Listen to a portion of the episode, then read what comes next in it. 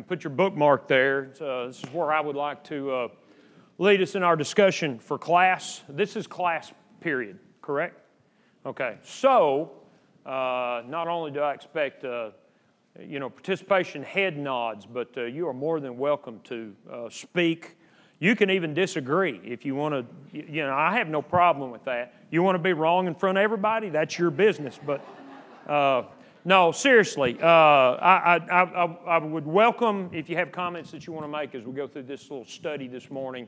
Uh, we, we're all learning together, and uh, I certainly haven't figured everything out. Uh, my wife tells me that regularly. So uh, by all means, uh, please feel free uh, to, to offer your comments. I want you to give a little thought to uh, what Jesus was teaching when, uh, w- when he was walking on the earth. If he came to Little Rock and uh, showed up at Fairview Park one Sunday morning, Uh, and, and started teaching the things he was teaching when he was on the earth, uh, do you have a pretty good sense of what you think he would be teaching?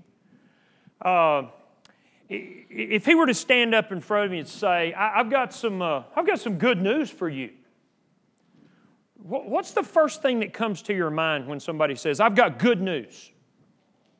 First thing, I'm going to get something. Anybody else? That's probably what most of us think. Okay? Some of that depends on the circumstance you're in. If you're having serious health problems and the doctor walked in and said, I've got good news, you, you may, may not have to do necessarily with you're going to get something, but you're, you know, the prognosis has changed. And uh, if you're raising your kids, which, which I am, I'm, I'm sending my last one off to school here, to college here in about two weeks. Uh, and if somebody called me from Florida next uh, next month and say, hey, I've got I've got Emily here, and I got some good news for you. You know, I wouldn't think necessarily that she's going to give me a bunch of money. That'd be nice, but uh, you know, something good has happened. Something something she has done. We associate good news with those kinds of advantageous things where we profit in some way. But what if I said my good news, or if Jesus said my good news for you involves uh, sacrifice, selflessness, humility, self-control, encouragement, devotion, gratitude, submission, suffering. You know, we don't usually associate those things with good news, do we? Th- those are demanding things. They're, they're, they're, they're going to require things of us that aren't always pleasant or easy, and we don't associate what's not pleasant and easy with what's good. And yet I want you to notice, if you're there in Matthew six, if you flip one page, probably one, maybe two pages back to the end of chapter four, uh, when Matthew offers a little summary before he starts telling us about Jesus' teaching, he says in verse twenty-three, Jesus went about all Galilee, teaching in their synagogues, preaching the gospel of the kingdom, and healing all kinds of sickness and all kinds of disease among the people. Now, if you're wondering what's the connection, the word gospel to us means what? Not definition. What do you think of? When, you, when somebody says the gospel of Jesus Christ, what do you think of? The message, the death, burial, and resurrection, the offer of salvation, right? But when Matthew's using the word gospel, when Jesus went about teaching the gospel of the kingdom, he's using the definition. If I were to say, what's the definition? The definition is good news. We, we understand that. In Luke's parallel, in Luke chapter eight, he uses the word good tidings or glad tidings in some of the older versions. And, and, and we think of the gospel, the message, as, the message as the gospel, when in reality, the word as it would have been used then, Matthew's saying everywhere he went, he, preached, he, he was giving people good news. Good news about what in this verse? What does he say? The gospel of what? Gospel of the kingdom. Okay? What do you think he was saying? I've got some good news for you about a kingdom. Well, a kingdom is a, a government, right? We, we understand it if you take it out of the biblical context. A, a, a kingdom is like, a, like Great Britain. It's a monarchy. You, you, that's the way the government's set up. You have one person in charge. They have all authority. And everything that the government does, whatever it is, militarily, economically, socially, uh, uh, infrastructure, it's all under the leadership of whoever the king is.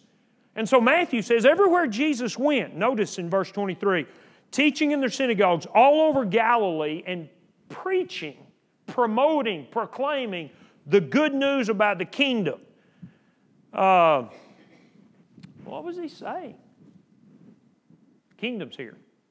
I mean, we're, we're told uh, at the beginning of Luke and at the beginning of Mark that he went about preaching the same thing that, that John the Baptist preached. The kingdom's at hand. God's rule is here. What do you think the Jews thought about that? Well, it, it should be fairly obvious what they thought. They're thinking about the Old Testament kingdom, right? Dave, the days of David and Solomon, the, the prediction of Daniel chapter two, that uh, in the days of the Fourth Empire, after the Babylonian Empire, God's going to set up His kingdom. And, and my suspicion is that they're thinking in terms of the milk and honey, uh, the kingdom of David and Solomon, where they're controlling everything and, and, and everybody's prospering and God's blessing them, and the nation of Israel is ruling the world. And you go back and you read a lot of the Old Testament prophecies, and, and I guarantee you, if you didn't have the New Testament, that's the conclusion you would draw. Is He's going to set up a kingdom on the earth, a physical kingdom, a temporal kingdom, a military kingdom.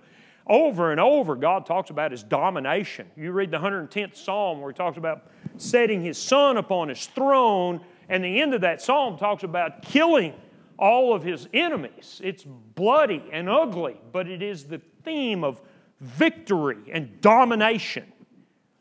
And so when Jesus comes along, my suggestion is He'd come to Fairview and say, I got some good news for you. This kingdom's coming. And the first thing that pops in your mind is, okay, the government's about to turn around. Things are going to get good. God's going to be in control. He's going to put His king on the throne. And we're going to rule the world in righteousness. And they didn't dismiss the righteousness part of it, but I believe that's what they thought. And I think as you go through the New Testament, that's fairly clear. Uh, the Pharisees are worried about war with the Romans. If you got the wrong Messiah up there who can't lead an army, and Jesus wasn't what they were looking for.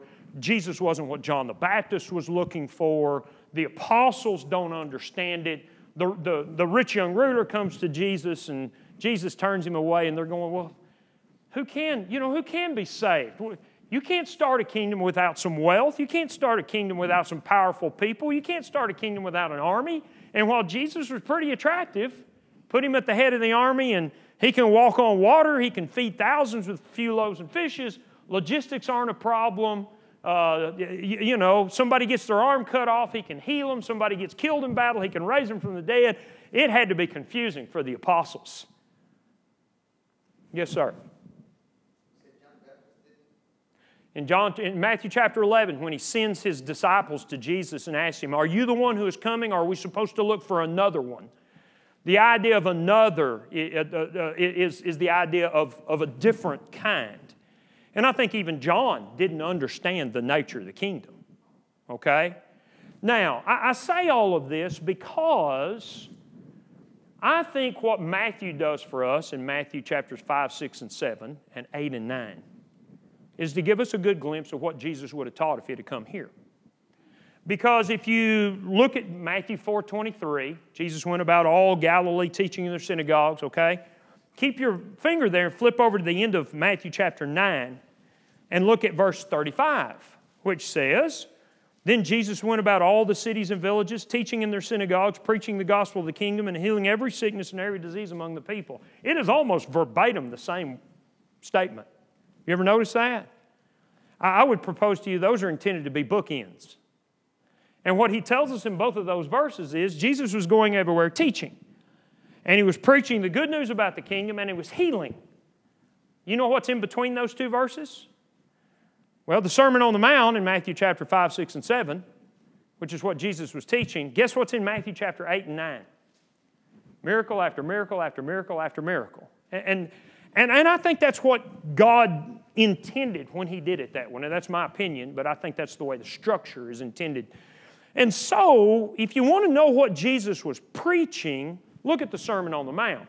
If you go to the book of Luke, you find different elements of the Sermon on the Mount in a lot of different places. Have you ever noticed that? It's not all in one place. Have you noticed that before? Yes or no? Okay. If you haven't, you'll find different parts kind of scattered in different contexts. Why? Well, because Jesus was teaching this everywhere he went. Okay? And what was he teaching? The kingdom's not what you think it's going to be. Okay? It, it is not this temporal empire that you're looking for. In fact, as I said, it's going to involve suffering and humility and selflessness and self-control. I mean, he starts off, blessed are the poor in spirit, blessed are those who mourn, blessed are the meek, blessed are those who hunger and thirst after righteousness, blessed are the merciful, blessed are the pure in heart, blessed are the peacemakers, blessed are those who are persecuted. If you think of those things in terms of a military temporal empire, it doesn't make any sense. Who's going to persecute you if you're running the world? What are you going to be hungering and thirsting for if you're living in a, in a nation that's flowing with milk and honey? It doesn't make sense with regards to the idea of a temporal kingdom. And I believe that's part of the confusion that people had when they listened to Jesus. He did things that said God was with him, but he said things that didn't make sense with regards to their expectations. And it's in the midst of this kind of strange dichotomy that Jesus offers, if you go over to chapter six, the statement that, that I, that I want to really focus on, which is verse thirty-three, but seek first the kingdom of God and His righteousness. All these things will be added to you.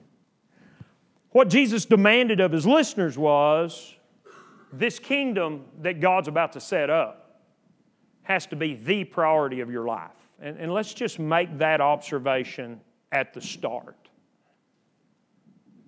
If we're going to follow Jesus, the rule of Jesus has to be the priority of our life. And if you don't get anything else from anything I say today or any time else the rest of the week, this is the thing to get. The reign of Jesus the Christ is the priority of our life. And if it's not your priority, uh, as kindly as I know how to say it, let me suggest to you, you're going to fail as a disciple. If it's not the priority of this group of people, this church will not stand. Now, let's look at that for a few minutes in its context. I want you to notice that if you look at verse thirty-three in Matthew chapter six, the I want you to notice the word that is the first word in that verse. What is it? But. Generally when somebody says but, that, that's, a, that's a bridge between what's being said and what's about to be said. Okay? Something I've been saying is, is being contrasted with something I'm about to say. And, and if that is the case, and we don't often do this in our Bible study, then it demands, if we really want to understand what Jesus says when he says, seek first the kingdom, we need to give a little thought to what he's just said. Because what he's just said is the issue, that's the problem. So if you back up to verse nineteen, the immediate context of this statement starts with, do not lay up for yourselves treasures on the earth, where moth and rust destroy, and where thieves break in and steal, but lay up for yourselves treasures in heaven, where neither moth nor rust destroys, and thieves do not break in and steal. For where your treasure is, there your heart will be also. The lamp of the body is the eye. If therefore your eye is good, your whole body will be full of light, but if your eye is bad, your whole body will be full of darkness. If therefore the light that's in you is darkness, how great is that darkness? No one can serve two masters. He'll either hate the one and love the other, or else he'll be loyal to the one and despise the other. You cannot serve God and mammon. Therefore, I say to you, do not worry about your life, what you will eat or what you will drink, nor about your body, what you will put on. Is not life more than food, the body than clothing? Look at the birds of the air. They neither toil, sow nor reap, uh, nor gather into barns. Your heavenly Father feeds them. Are you of not much more value than they? And which of you by worrying can add one cubit to his stature? So why do you worry about clothing? Consider the lilies of the field, how they grow. They don't toil or spin. In other words, they don't make their own clothes. Yet I say to you that even Solomon in all of his glory was not arrayed like one of these. And if God so clothes the grass of the field, which today is and tomorrow is thrown in the oven, will He not much more clothe you, O you of little faith? Therefore do not worry, saying, what shall we eat, or what shall we drink, or what shall we wear? After all these things the Gentiles seek, your heavenly Father knows you need all these things, but seek first the kingdom of God and His righteousness. All these things will be added to you. So let's make this point, because I think this is the first point Jesus makes. If we're going to talk about the kingdom of God and seeking it first, and that priority, the first thing we need to understand is temporality is a problem. And that's the warning that Jesus makes. And I guarantee, I guarantee you, if Jesus came and preached here this morning, He would offer this warning to us. And, and let me suggest to you that this is probably the biggest obstacle that we have in this country to real trust in God. It is almost certainly, verse nineteen, the most violated command that God has offered to mankind. We don't think of it that way, but let me ask you. How many of you laid up any treasures on the earth? Yeah? You know, all of a sudden when we think, uh, do you have a bank account? Uh, yeah. Got a savings account? Uh, yeah. Got a four oh one k? Been with your, your company for a long time? Well, yeah. Uh, have you put some money in a mutual fund? Well, uh, well, yeah. Do you tell your kids, look, guys, you know, before you have a family and have a bunch of demands, start taking some of your money and putting it away. Invest in your future. My, my oldest daughter just graduated. She was here last time I was here. That's been six years ago. It's hard to believe. She just graduated from grad school. She's uh, becoming an op- occupational therapist. Takes her boards here in a few weeks. That's the only reason she didn't come this week. And, uh, you know, I've already told her, I said, baby, you're not married, you don't have any kids. You're going to be making a really good living because it's, it's a very much in demand job. If you'll just take a quarter of what you're making and put it away and get in the habit of that, in ten years you could have X amount of money. And I've offered that advice. And I think it's sound financial advice. But it's laying up treasures on the earth, isn't it?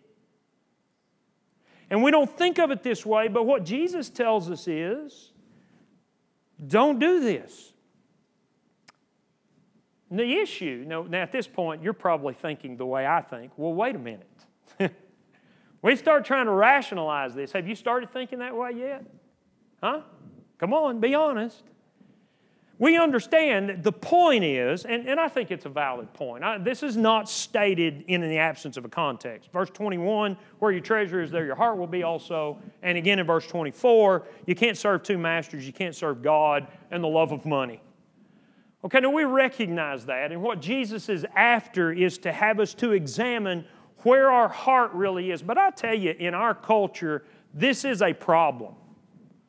Because very often we can say our heart is, is given to God first, but the reality is when the, the rubber meets the road, there's a lot of us that what we think about most of the time is our finances, our job, our future, the stock market, the economy, where the nation's going, whether or not Trump's tariff plan is going to destroy us all.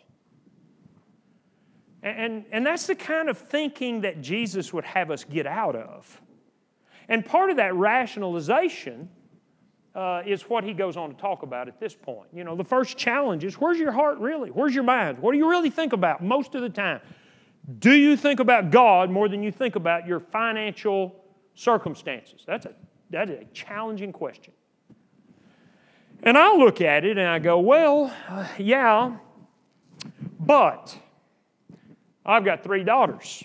Now, my oldest one just graduated from college.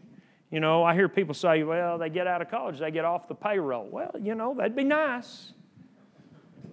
But now my youngest one's starting, so I got two in college at the same time. And uh, college is expensive. And all three of my kids are girls. You want to know what's more expensive for three girls than college? Hair products. You know, do you have any clue how much shampoo and conditioner I buy in a year? You know, toilet paper. I don't know what they do with it, you know. Uh, bobby pins. We're buying bobby pins all the time. And I look at my life and I think, you know, I've I've got to get these kids raised. I've got to get them taken care of. I've got a family to support. I and we'll even we'll even get biblical. Well, you know, I'm supposed to be a good steward of my money, and I've been trying to help this person over here, and this person's been struggling. Tracy and I tried to give them a little money, or we tried to make sure and go feed this person. And, you know, and we think, well, I, I can't just dismiss laying up treasures on the earth. And that's interesting to me because Jesus immediately goes from don't lay up treasures on the earth to the yeah, but section. And that's why he says in verse twenty-four or twenty-five, therefore, don't worry about your life, what you're going to eat or what you're going to drink or what you're going to put on. And I'm going to tell you, that's the real challenge. And I recognize that as you go through there, the point, the prohibition, he says it over and over. twenty-five, don't worry. Uh, twenty-seven, don't worry. twenty-eight, don't worry.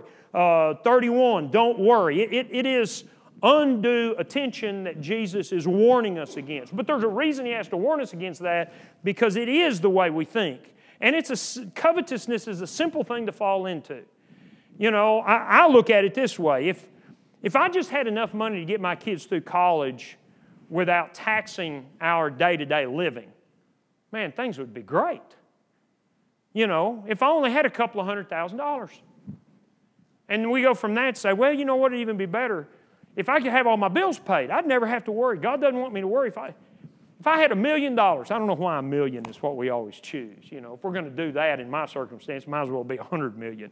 But if I only had a million dollars, I'd never have to worry about anything again. And so we get to thinking in terms of if I had enough to cover everything, then I wouldn't have to worry. And the next thing you know, we're in the process of covetousness, of desiring more than we have.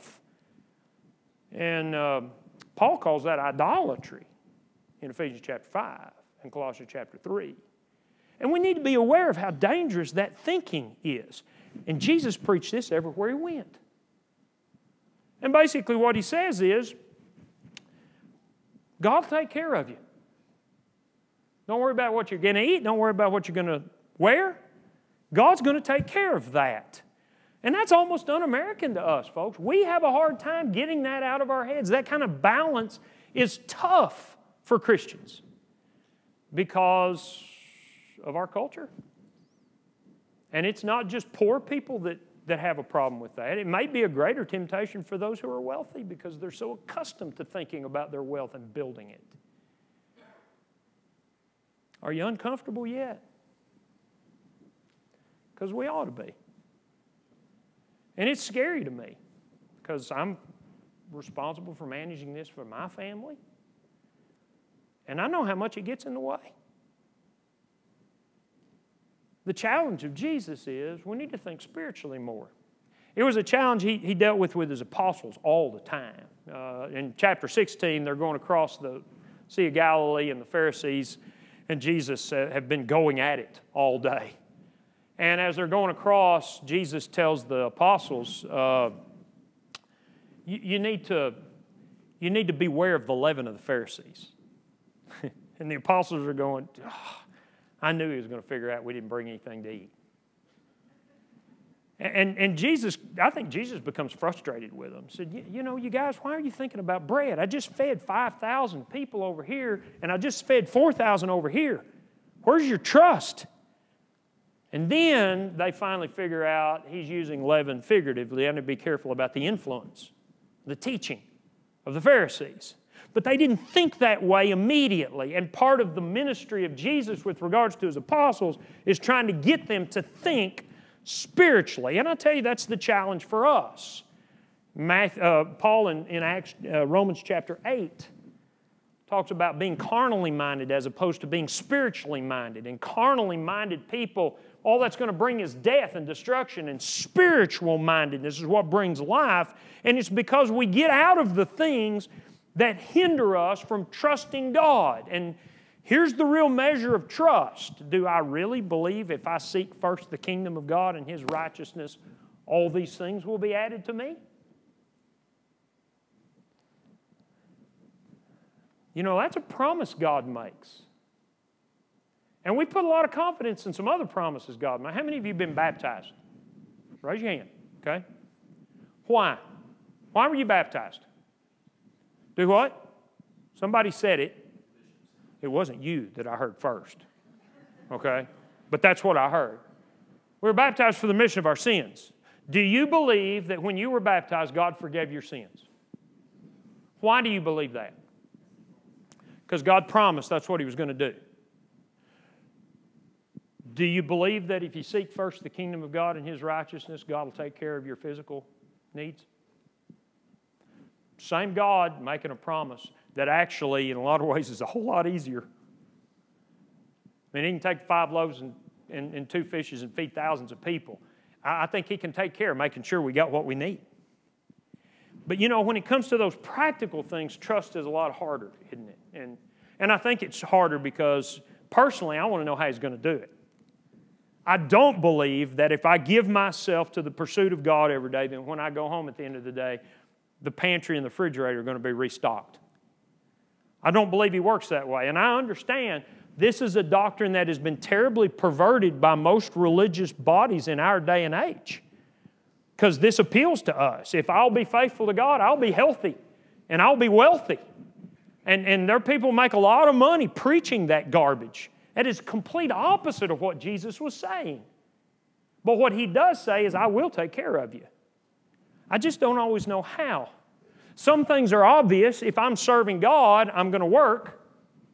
Because if a man doesn't work, he shouldn't eat. And that's part of our responsibility. And if I work, it is reasonable to assume I'm going to receive wages, and I'm a part of a local body of believers if I'm serving God faithfully. And what do we do every first day of the week? We take up a collection. Why do we do that? Well, the primary reason biblically was to take care of saints that were in need. I mean, there's, there's things that in the system that God has set up for His people that help us to understand that He's going to take care of us. And then there's the issue of providence. You know, David said in the thirty-seventh Psalm, I, I have been young and now I am old, and I have never seen God's people deserted or begging for bread. For bread. Now the question is, folks,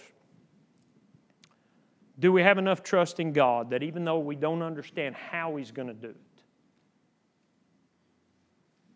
that I'm going to put Him first in my life, that He's going to take care of me? And that'll challenge your trust in God.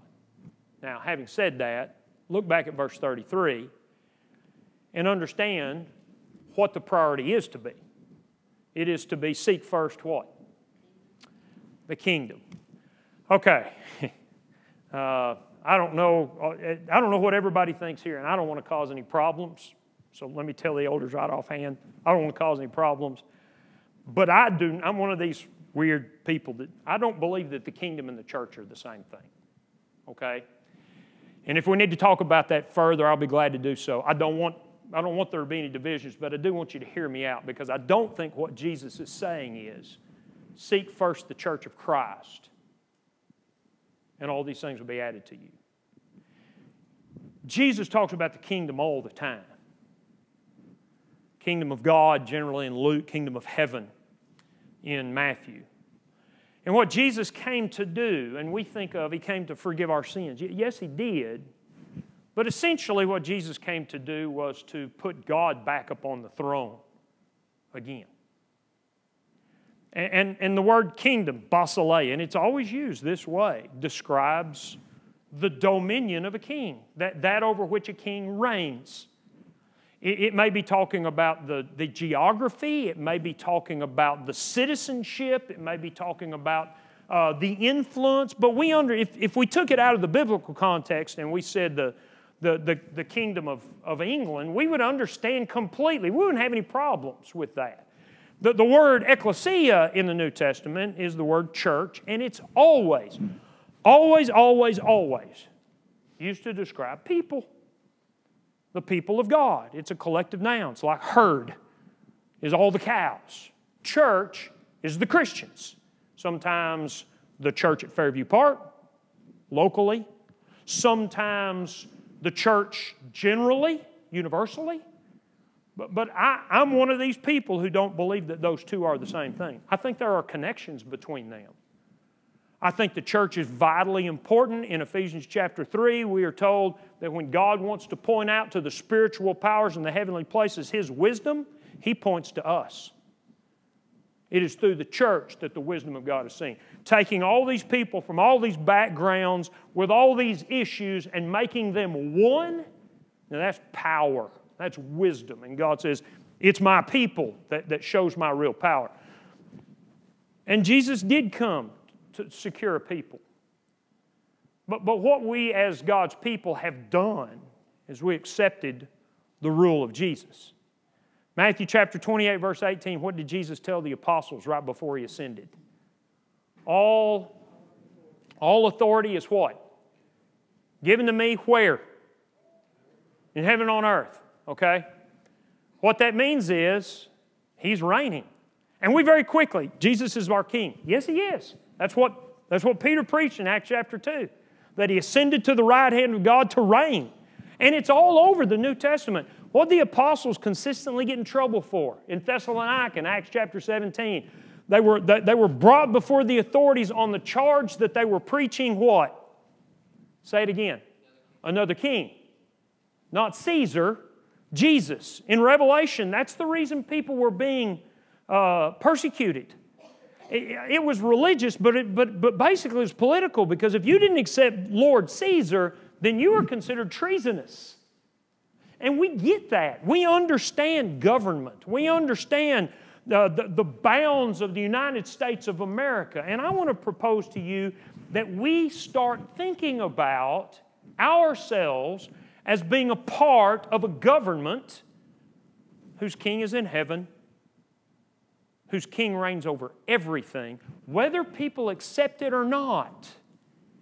You know, I'm, I'm not a political guy, but I am going to use this illustration. When, when Donald Trump became president, and I don't, I don't really care what you think about him, doesn't matter, uh, there were people that were suddenly going, he's not my president. You remember that, that not my president movement? Yes, He is. You can say that all day long, but if you're a citizen of the United States of America, He's your president. You can wear a T-shirt that says, I don't like my president, have at it. When Jesus said, all authority is given me in heaven and on earth, what He's saying is, I'm everybody's king. Now, you may not accept it, and there's the difference between the church and the rest of the world. We've been called out. We accept the King. Ephesians chapter one and verse twenty-two and twenty-three. It, it just hit me about a year ago, believe it or not, what this passage is saying. Uh, Ephesians one, twenty-two and twenty-three, speaking of God and Jesus and His authority. Verse twenty-one, above all principality and power and might and dominion, He put all things under His feet and gave Him to be the head over all things to the church, which is His body, the fullness of Him who fills all in all. We've read that for years, and maybe you still, and maybe you haven't. Uh, we still read that and think, okay, what that's saying is Jesus is the head of the church, right? Read it carefully. He gave Him to be the head over all things. What's the next phrase? To the church. What that means is the church are really the only ones who understand who Jesus really is. He is the head over all things. The church recognizes it. You go out here in the world, you go out here in Little Rock, and you drop some, drop, drop, be dropped in the middle of a neighborhood and walk around and say, who's the king? Who's in charge of everything? Uh, they probably won't say Jesus Christ. But the reason every knee's going to bow and every tongue's going to confess is because Jesus is in all authority. He's the King. He's over everything. Now, what does this have to do with seeking first the kingdom of God? Well, I tell you, folks, when we start thinking in these terms, suddenly serving God takes on a little different meaning. We're not just promoting a religious movement. We're not just trying to get people to think about morals. We're trying to help people understand the government that's going to, to, to, to survive the end of the world and, and be in existence forever.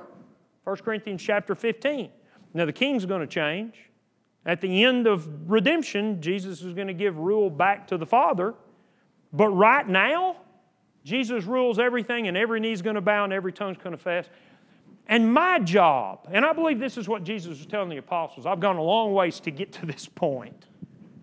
I believe what Jesus is telling people when he's preaching is, look, your, your life's going to have to be about my government. You're going to have to see yourself as a son of the kingdom. And that's not hard when you start thinking in governmental terms.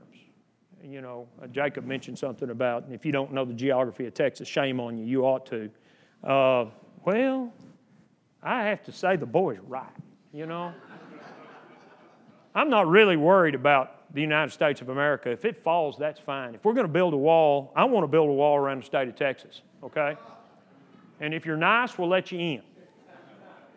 Because honestly, uh, I am a born, bred, dyed in the wool, wear a flag on every tie I've got, Texan. And that's the way I see myself, and that is the, honestly, that is the government physically I'm most loyal to, honestly. But what God's saying to us is, this is the government you're supposed to be the most loyal to. Philippians chapter three, my, our citizenship is in heaven, from whence we look for the Savior who's going to come back. And suddenly what happens is life becomes an ambassadorship. When I'm teaching, trying to talk to somebody about their soul, I'm not just trying to change their religious beliefs. I'm trying to get them to acknowledge another king, another ruler. And when I talk to people about the gospel, I'm promoting the king. It'd be like going to India. We were talking last night. I got to go to India years ago, and I'm telling you, when you're six foot two and bald-headed, you stand out in Hyderabad, India. But people want to know, they'd want to know about America, and they'd want to know about Texas. I was an ambassador. I, I, the, the, you know, to, to anybody that saw me, I, I didn't belong there. That's not where I was from, and they recognized that, and it would naturally lead to questions. Well, that's that's who we are as Christians. I'm not from here. I don't belong here. I don't care about the U S government in, in the big picture. I'm not a I'm not an anarchist, but there's just a bigger picture here, folks. If if If America falls, God's throne doesn't fall. We're still Christians. It doesn't change our government. And this is our Constitution. And whether the Constitution of the United States of America stands or falls or gets changed by liberals or gets changed by conservatives, it's not going to change my Constitution. This is what I'm defending. My Lord is the King that I am promoting. I'm trying to tell my children about government. Not Texas government or U S government, but God's government. Does that make sense to you? Yes or no? I'm not asking if you agree. I want to understand, do you get the point? Now, if you start thinking that way, and, and I tell you, it's like pushing over dominoes. You start thinking that way, and suddenly different aspects of serving God take on a, a new light, a new life. And Jesus says, this is what I want you pursuing. I want you pursuing the government that God has set up, the king that's sitting upon the eternal throne that's reigning over everything. And what he was telling the apostles is, I have all authority. You go tell people. Rome's not going to save them. Judaism's not going to save them. Only thing that's going to save them from death and sin is me. You go tell them. And part of the reason the apostles were successful is they weren't, they, it wasn't a religious movement, folks. It was a government that took over the world. Just like God said it would in Daniel chapter two. It, it's a stone that knocks down all other governments, and then it becomes a mountain and fills the whole of the earth. And when we start seeing ourselves as a part of the dominion of the King Jesus Christ. Doesn't take anything away from the church. But when we understand that the dominion is bigger than the people, then I think we're starting to appreciate what Jesus was telling people when he was going and preaching everywhere he went. Seek first the kingdom. And then the his righteousness part really just kind of follows naturally behind that. Uh, the word righteousness, biblically, is not only used to describe the state of a man, his, his right standing before God, but it's also used to describe God and God's ways. In the book of Romans, Uh, where Paul says, I'm not ashamed of the gospel of Christ. It's the power of God unto salvation to everyone who believes, the Jew first and also to the Greek. Therein is the righteousness of God revealed. He's not saying that's where you find out how good God is.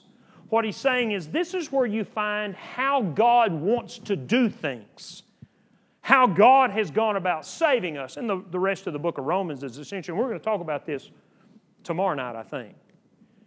You're not saved by all the good things you do. You don't earn anything. The way that God's right ways work is He's made provision for forgiveness so you can stand innocent even though you're not. You're justified by putting your trust in Him, and that motivates you to serve. That's His right way of standing right. So what Jesus is saying is, look, you're going to have to quit thinking temporally, quit worrying about your life on the earth, start giving every day to the promotion of your King and the service of, the, of His kingdom and, and, and the right way of standing right before God. And that should be kind of the practical daily challenge. Today, do I stand right before God according to His ways of measuring righteousness? So I work on my character and try not to yell at people that cut me off in traffic, or, or I try to I try to work on my uh, my self-control when it comes to, to eating, or when it comes to sexual desire, when it comes to whatever we give ourselves to. I work on these things that God has asked me to do as a matter of character because I'm trying to be like my King, and I'm trying to stand right before Him in the way that He measures righteousness. And that's why we are good husbands and fathers and mothers and, and, and wives and children and parents. And all these things that God asks us to do are measurements of how our King measures right. And I need to get up every day and go to my work, go to my school, deal with my relationships, and show the world, this is my kingdom. This is my King. This is what He considers right. And that's the priority of my life. So, is it? Is that what we're seeking first? I'll tell you, folks, I wish it was this way, but we can't play church and go to heaven. Jesus, everywhere He went, said hard things.